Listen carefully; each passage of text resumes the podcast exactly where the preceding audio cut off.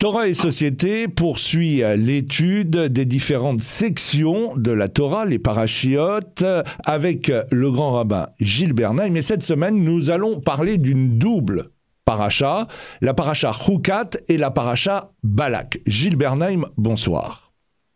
Bonsoir.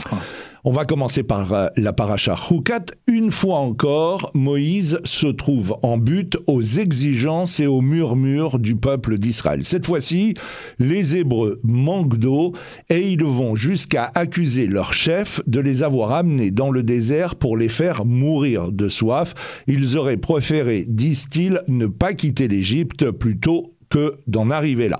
Alors dans les parachiotes précédentes, Israël a reçu la direction géographique de l'être, la terre d'Israël, et les règles morales et de vie qui doivent les y faire fonctionner selon la Torah. Ils reçoivent maintenant un autre enseignement beaucoup plus complexe et plus difficile.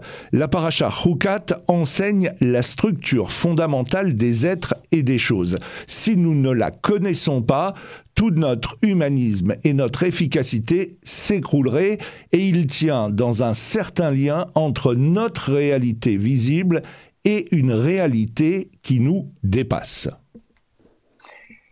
Oui, alors dans cette paracha, il y a effectivement quelque chose qui est de l'ordre du visible, mais qui en même temps nous dépasse. Je ne sais pas si c'est à cela que vous pensiez, mais en tout cas c'est à cela que cela me fait penser, qui est euh, l'introduction de manière très très prégnante d'un roc, euh, c'est-à-dire d'un décret divin, qui a priori ne fait pas sens pour les humains. Et pourtant, nous devons nous y soumettre. C'est l'épisode de la vache rousse, puisqu'on sait que la paradouma, la mitzvah de la vache rousse, c'est l'exemple même, je dirais, c'est l'archétype d'une loi que l'on ne peut pas comprendre. Ceci étant, cela touche euh, des personnes qui ont touché un cadavre, qui ont été en contact, au contact d'un cadavre et qui doivent se purifier. Impureté, pureté, c'est quelque chose de complexe, c'est trop long à expliquer ici, mais il y a un rapport avec la mort. Hmm. La mort, elle peut insensibiliser, ou plus exactement, lorsqu'on est effondré après un deuil, lorsqu'on a touché la mort de trop près, il y a une sorte de découragement. Tout, euh, à quoi ça sert? À quoi ça sert d'avoir vécu pour vivre ça? Ou bien euh, tout se vaut. On perd le sens de la hiérarchie des valeurs, ce que les philosophes appellent une axiologie des valeurs. C'est vrai que ça peut créer non pas de l'indifférence, mais ça, de l'indifférencier plus exactement. C'est-à-dire, on ne sait plus la différence entre une chose et une autre. Une sorte d'équivalence, euh, vous savez, on se laisse porter par les événements et on perd le goût de ce qui est important. On laisse aller. Hmm. Et il y a lieu de se purifier de cela, parce que cette impureté nous détache d'une réalité, de la réalité, et donc il y a des lois de purification pour cela. En tout cas, euh, la mort est quelque chose que l'on ne peut pas comprendre, dont on ne sait rien. Personne n'est revenu pour dire euh, voilà ce qui se passe euh, lorsqu'on meurt et, lorsque et après. Donc on est dans une, on est dans un espace, je dirais, du langage qui est complètement euh, inconnu, euh, inapprochable pour l'être humain, et l'on peut comprendre, même si ça n'explique rien, que la loi de purification soit une loi qui ne relève pas de l'efficacité, c'est-à-dire on ne se relève pas d'un deuil magiquement. Il y a un rituel qui donne à penser, qui est très complexe, celui de la vache rousse de la paradouma, mais dans sa complexité et je dirais dans la singularité de chaque moment du rite, il y a beaucoup de sens qui se délivrent. Encore faut-il avoir euh, étudié euh, les lois de la paradouma, de la vache rousse. Ça nécessite, euh, je dirais d'abord persévérance, parce que c'est compliqué, ensuite intelligence, parce que c'est profond, et ensuite avoir, savoir que l'on que pour autant, on ne fait que commencer à mettre des mots sur une réalité intérieure à nous où beaucoup de choses ont été détruites par la mort ou par le contact avec la mort ou par la proximité avec la mort lorsque ce sont des êtres chers et qu'il y a lieu de très lentement, ben, non pas de reprendre le dessus, mais de se redresser petit à petit. Voilà pour dire quelques mots sur euh, cette connexion entre le visible et l'invisible, entre le visible c'est le rituel et l'invisible c'est comprendre qu'est-ce qui se joue dans une situation si dramatique que le contact avec la mort. Alors, vous l'avez rappelé, Hukat, la paracha, ce sont les Hukim, Chok au singulier. Le mot vient de la racine Chakak qui veut dire inciser, graver. Ainsi, le Chok est l'insertion d'une réalité spirituelle dans le réel. Et une question se pose à partir de là. Pourquoi Dieu a-t-il voulu placer devant les Hébreux cette limite à la connaissance de la Torah elle-même qui est le lieu de la révélation? Oui, ce n'est pas la première fois que le mot roc apparaît dans la Torah. Il apparaît beaucoup plus tôt dans le livre de Shemot, l'Exode, tout de suite après la traversée et le miracle de la mer Rouge, le peuple a eu soif.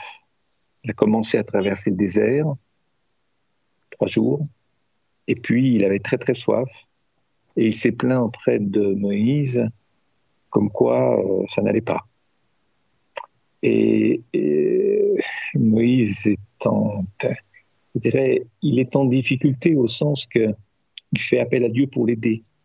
Il fait appel à Dieu pour l'aider qui exige d'Israël, d'abord de Moïse, mais au nom d'Israël, aux représentants d'Israël, euh, d'assumer Roch et Mishpat, décrets divins qui ne font pas sens immédiatement pour l'humain, et Mishpat, des mitzvot qui, elles, relèvent, je dirais pas seulement du bon sens, mais de la nécessité de, de, réhabiliter quelque chose, de réparer quelque chose, ou donner du sens à des choses qui n'en ont pas. Ça, ce sont les mishpatim. Je donne parce qu'en même temps, je me dis que ça va permettre de résorber un tout petit peu la misère dans le monde. C'est un exemple parmi beaucoup d'autres. Alors, euh, il, il demande qu'Israël accomplisse un Chok, Chok Mishpat. C'est intéressant parce que Mishpat, on voit à quoi ça sert. Donc ça relève d'une certaine idée, d'une certaine efficacité. Ça a pris sur le réel, donc ça rend possible quelque chose de concret que l'on peut non seulement voir, entendre, mais dont on peut se rendre compte, dont on peut témoigner auprès d'autres personnes. Le rock, c'est beaucoup plus complexe pour les raisons que nous avons évoquées tout à l'heure quand vous avez utiliser le terme de, le mot indicible ou invisible. Alors, lorsque l'on quitte l'Égypte et lorsqu'on traverse la mer Rouge dans les conditions qu'on sait, ce n'est pas pour autant que la terre d'Israël va être donnée comme ça. C'est-à-dire y a une promesse, elle se réalise maintenant. La terre d'Israël, c'est un cadeau, mais ce n'est pas qu'un cadeau. C'est un cadeau qui se mérite donc qui relève d'un certain nombre d'exigences. Alors les gens qui arrivent dans la vie, ou qui viennent dire euh, j'ai un moyen pour, euh, pour réussir notre entreprise, et vous allez voir, Yaka, faites ceci et vous verrez que c'est pauvre. C'est pauvre parce que très vite, on ne comprend plus que lorsque ça ne marche pas, ben c'est qu'il y a quelque chose qui touche à la pratique de la mitzvah. Je le dis plus simplement, il y a des gens qui se servent d'une mitzvah comme, je dirais, d'un instrument qui permet d'obtenir le résultat voulu. Si tu fais toutes les mitzvahs, tu verras que tout va bien. C'est pas faux, mais ce n'est pas suffisant. C'est-à-dire, euh, encore faut-il savoir comment tu les fais, dans quel esprit tu les fais, en quoi ça change quelque chose dans ta manière d'être, de penser, de, de parler, euh, de ressentir les choses. Et ça, ça prend beaucoup plus de temps ça nécessite beaucoup plus d'attention, de vigilance, etc. Euh, un chrétien dira crois en Jésus, tu seras sauvé. Un juif dira, mais je le dénonce, et la juif dira pratique les Quand je dis je le dénonce, je veux dire que c'est insuffisant. Euh, c'est pas faux, mais c'est insuffisant. C'est-à-dire ça peut être vrai, mais ce n'est pas juste en toutes circonstances. Eh bien, pratique les mitzvot, observe la Torah et tu seras sauvé. Oui, mais comment tu observes la Torah? Il y a des gens qui idolâtrent la Torah, qui en font une, une idole. pardon. C'est-à-dire qu'ils la sacralisent, quand quelque chose est sacré, il est figé. Il ne donne plus à penser. il devient un, j'allais presque dire, un instrument magique, un outil magique.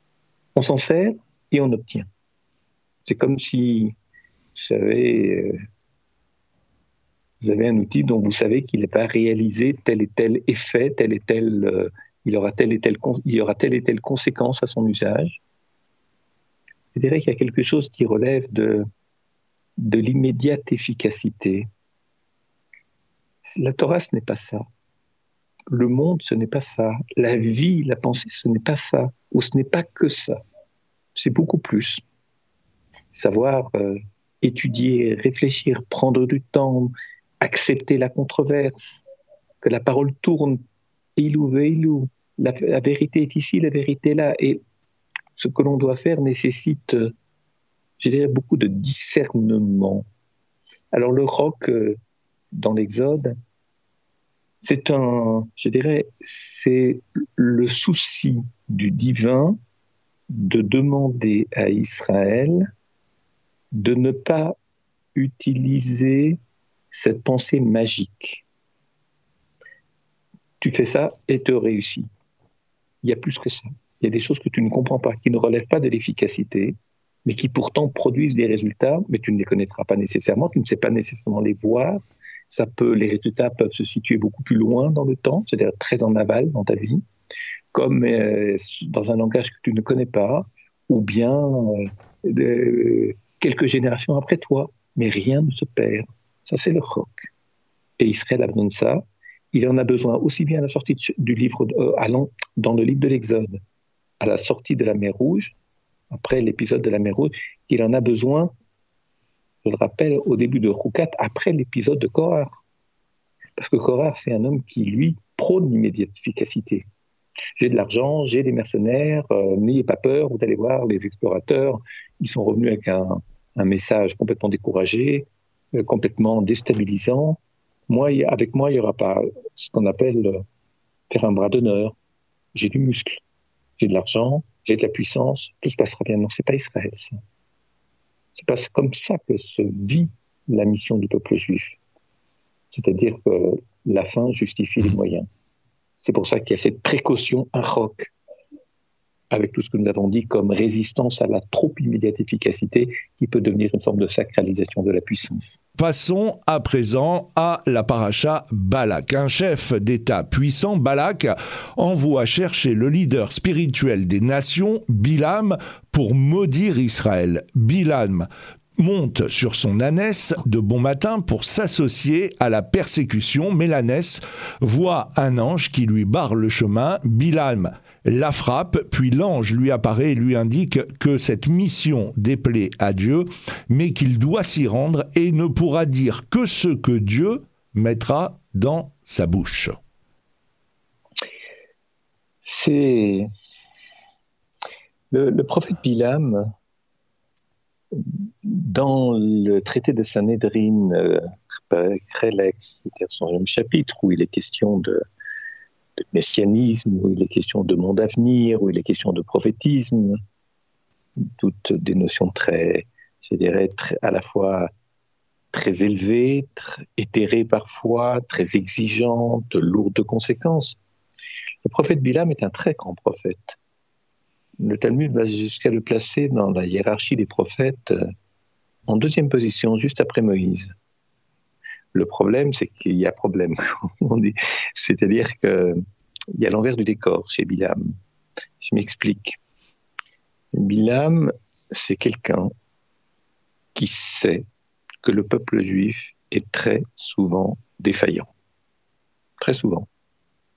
C'est-à-dire qu'il a ses hauts et ses bas, mais les bas sont plus nombreux que les hauts. Que son histoire est faite de beaucoup de sorties de route, comme on dit aujourd'hui, c'est-à-dire de beaucoup de, longues périodes d'exil. Alors pourquoi le peuple juif est en exil euh, Je pourrais dire je sais, je ne sais pas. Là, il y a des réponses classiques, euh, savoir euh, tout dépend du comportement d'Israël. Je ne parle pas de l'État d'Israël, mais du peuple juif dans son histoire. Et puis il y a la réponse morale ou moralisatrice, c'est-à-dire euh, si Israël se comporte bien, les choses iront bien. Et son contraire. Oui, euh, mais tout ça, Bilam le sait. Et comme quand vous traversez le Chumash, y a plus forte raison, lorsque vous regardez l'histoire juive dans son ensemble, le temps où le politique et le religieux se sont accordés sur la terre d'Israël, ce temps-là, il est très court. Le peuple juif a passé beaucoup plus de temps en exil. Quand vous regardez la royauté en Israël, vous verrez que le temps des rois qui se sont bien comportés est très court.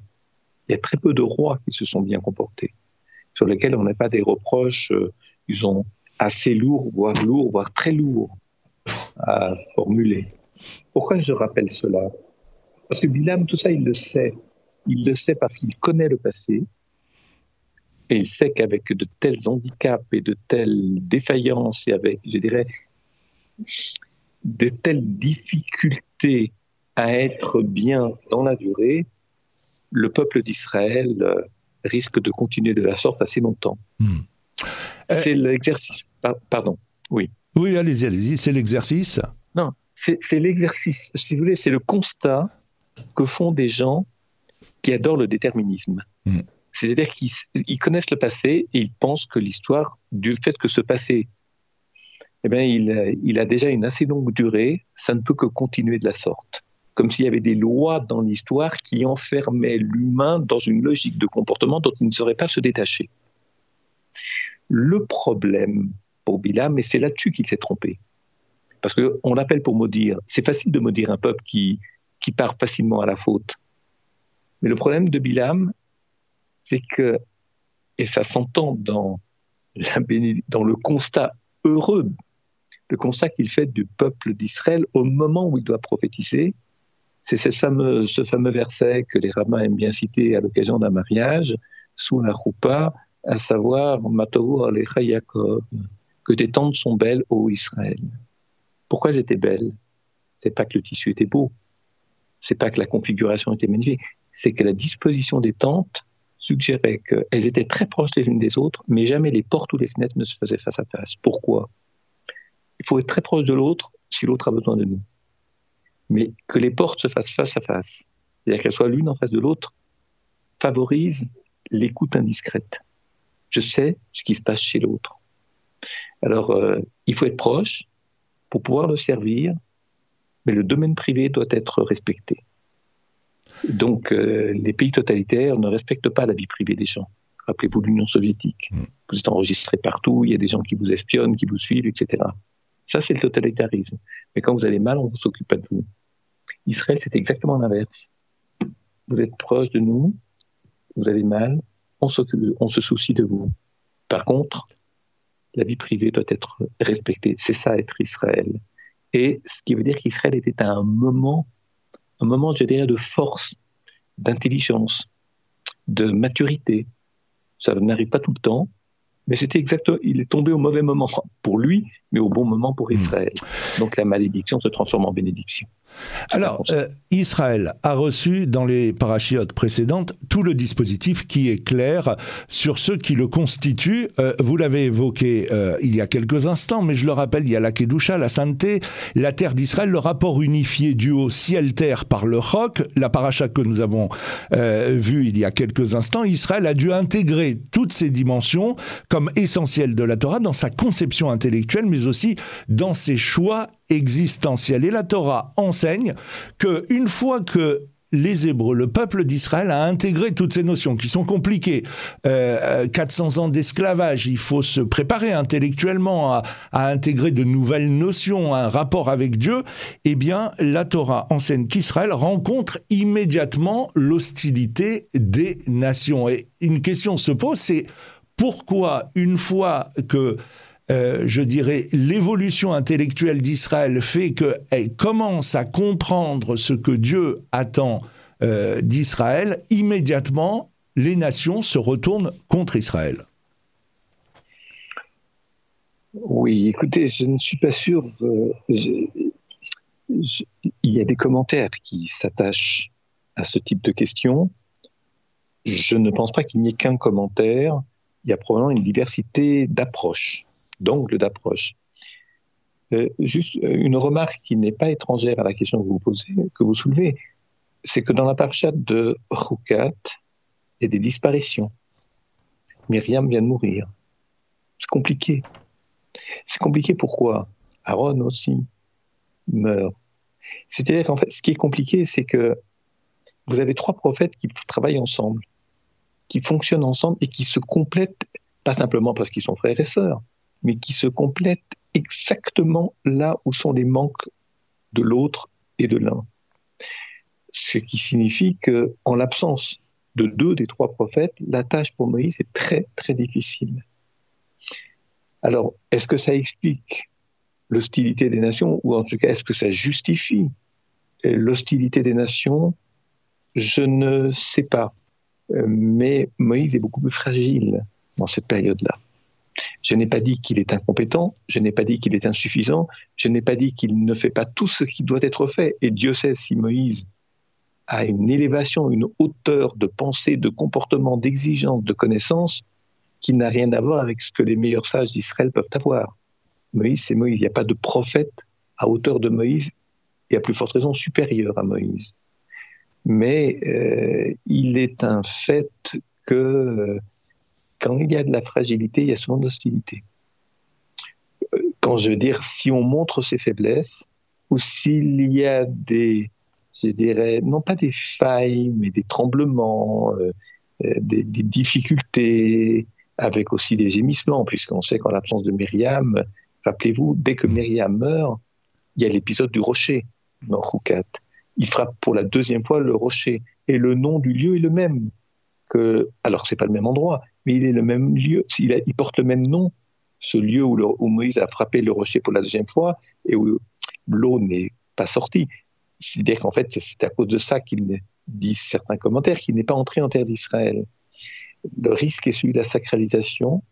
C'est-à-dire Moïse risque d'être sacralisé parce que ce qu'ils attendent de lui, c'est qu'avant, les miracles étaient signifiés par Myriam, expliqués par Myriam, humanisés par Myriam, le miracle divin. Par contre, en son absence à elle, eh ben, quelqu'un qui fait des miracles, on va le prendre pour un sorcier. On va le prendre pour un magicien. Et à ce moment-là, on ne peut pas conquérir la terre avec à sa tête quelqu'un, non pas que Moïse se pense, se vit, au contraire, il est très humble. Non, c'est que les gens risquent de le prendre pour. Alors tout ça, ça crée, je dirais, un climat de, à la fois de sublimation et de défiance, d'exaltation et de perte de courage, mmh. euh, parfois aussi une perte d'identité. Et donc là, les nations, elles sentent qu'Israël est fragile.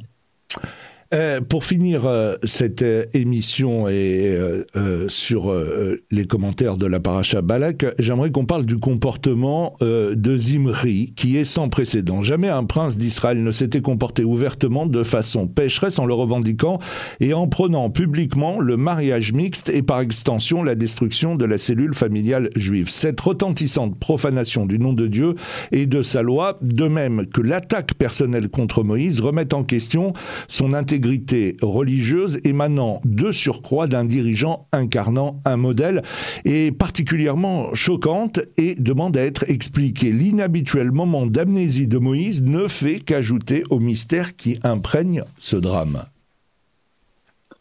Oui, mais je pense que la question que vous posez là rejoint d'une certaine façon la question précédente et ce que nous avons répondu à savoir euh, Moïse et il faut, il faut, savoir une chose. Vous parliez de mariage mixte. Vous parliez de dévoiement dans le comportement moral, euh, intime, euh, sexuel du peuple. Celui et celle qui contribuait à résister à la tentation, je ne dis pas seulement du mariage mixte, mais du comportement qui a son laisser aller, c'était Myriam. C'est intéressant d'observer que Myriam est quelqu'un qui joue ce rôle et que c'est une femme et qui n'avait pas peur de dire des choses, qui n'avait pas peur d'expliquer des choses. Et puis il y a Aaron qui a disparaître, qui est l'homme de paix, l'homme de pacification, l'homme de qui rend le peuple plus serein. Là, on se retrouve euh, avec un Moïse qui est face à toutes ces tâches. Parce que qui va alors, qui va remplacer Aaron, qui va remplacer Myriam? Ça se fait pas miraculeusement. Et donc, il est très important à partir de là de, de prendre du temps pour, j'allais dire, pour remettre, euh, soit pour que quelqu'un ou des personnes remplacent ou jouent le rôle qui était celui de Myriam, celui d'Aaron. Mais ça prend du temps. Et dans la période intermédiaire, comme on dit entre deux, dans l'entre-deux, Israël est plus fragile. Et il y a des gens qui manifestement l'ont senti à l'intérieur, des gens qui n'étaient pas nets, comme on dit aujourd'hui, et qui vont profiter de ce moment-là pour à la fois, je dirais, utiliser les faiblesses d'Israël, j'allais dire pour leur propre compte, pour leur propre jouissance. Vous proposez des choses qui sont faciles à des gens qui sont fragiles, c'est le plus sûr moyen pour démobiliser un peuple, parce qu'il ne pense plus à son avenir, hmm. il ne se projette plus sur l'avenir il se saisit de l'immédiat, il s'en contente, il en jouit, mais ne prépare rien. C'est probablement un élément, je ne dis pas de réponse, mais de réflexion sur la question que vous avez posée. Eh bien, c'est sur ces mots que s'achève euh, cette émission euh, Torah et Société avec euh, le grand rabbin Gilles Bernam et on se donne rendez-vous la semaine prochaine. Bonsoir. Bonsoir.